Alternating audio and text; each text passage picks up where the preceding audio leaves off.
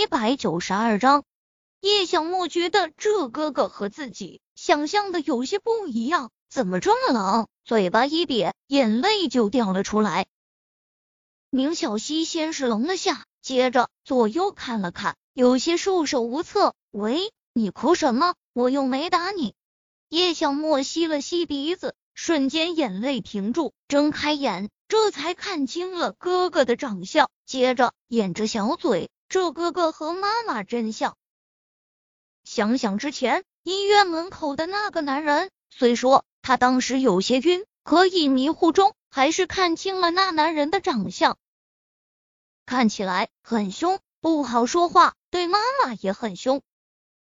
想到这，眼里神色蓦地暗了下来，抓着宁小溪一边的小手松开。接着，他转身走向了别的地方。肯定是爸爸和哥哥都不喜欢他和妈妈，所以他们才会都这么凶。所以妈妈看着哥哥，明明很想念，也不敢和他说话，就是因为哥哥不喜欢他。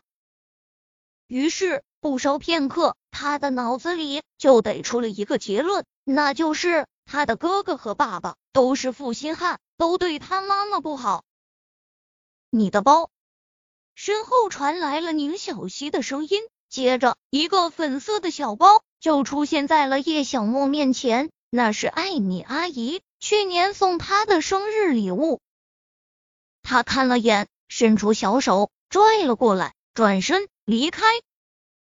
宁小溪觉得这孩子真是奇怪，一会儿抱着他热情的喊着哥哥，一会儿又哭，这会儿又冷着脸。爱理不理的，人家说女人心海底针，这还真没错。这么小就这么善变。小溪，奶奶在前厅找你。一道磁性的男声在叶小莫头顶响起，他条件反射的抬头，这男人好高好高，高到他的脖子都痒酸了，才看清他的长相。小小的心脏在这一刻剧烈颤动着。是他那个负心汉，他的爸爸。小脑袋里曾经很羡慕别人有爸爸，可是，在听到楚爸爸说了妈妈的事情后，就算楚爸爸不告诉他这事是不是和他爸爸有关系，但在看了他对妈妈的态度后，他突然就讨厌了。握着小包的手一紧，他咬着唇，冷傲的转身，从宁少臣身旁走过。只是人小步伐小，很快身后的一大一小的两个男人都超过了他。你去哪儿？我帮你去。宁小溪走过他身边时，鬼使神差的开口道：“昨天这边刚下过雨，花园里到处还有水，并不是很好走。他穿着方口小单鞋，走得很吃力。”宁少成闻声，惊讶的转头，正好叶小莫低头。所以并没有看清他的正面，只觉得儿子这么热情，倒真是难得。宁小溪从小就不太合群，也不知道是智商太高，不屑与那些孩子玩，还是怎么的，反正对小孩子不管大小，他都是唯恐避而不及。今天这事，宁小溪接收到宁少臣探究的目光，小身子也是微微一颤。他刚刚是中邪了吗？居然要抱这个小屁孩？不用，叶小莫头都不抬的回答着。正好有个岔路口，他小屁股一扭，就走向了另一个方向，与这两父子背道而驰。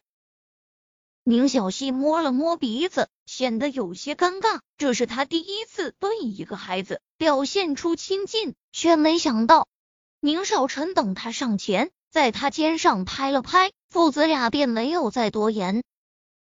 只是两人前脚走进屋内，后脚有个小身影就从柱子里闪了出来，赶紧跟了上去。大厅里，宁母还在玩着他的消消乐，听到脚步声，抬头看到了宁小溪，就赶紧扔了手上的手机，起身几乎是小跑着上前，抱着宁小溪。哎呦！小溪可想死奶奶了，给奶奶看看有没有长高长胖点呀！这边说着，这边就围着宁小溪转了起来，拍了拍他的后背，笑道：“不错不错，结实了。”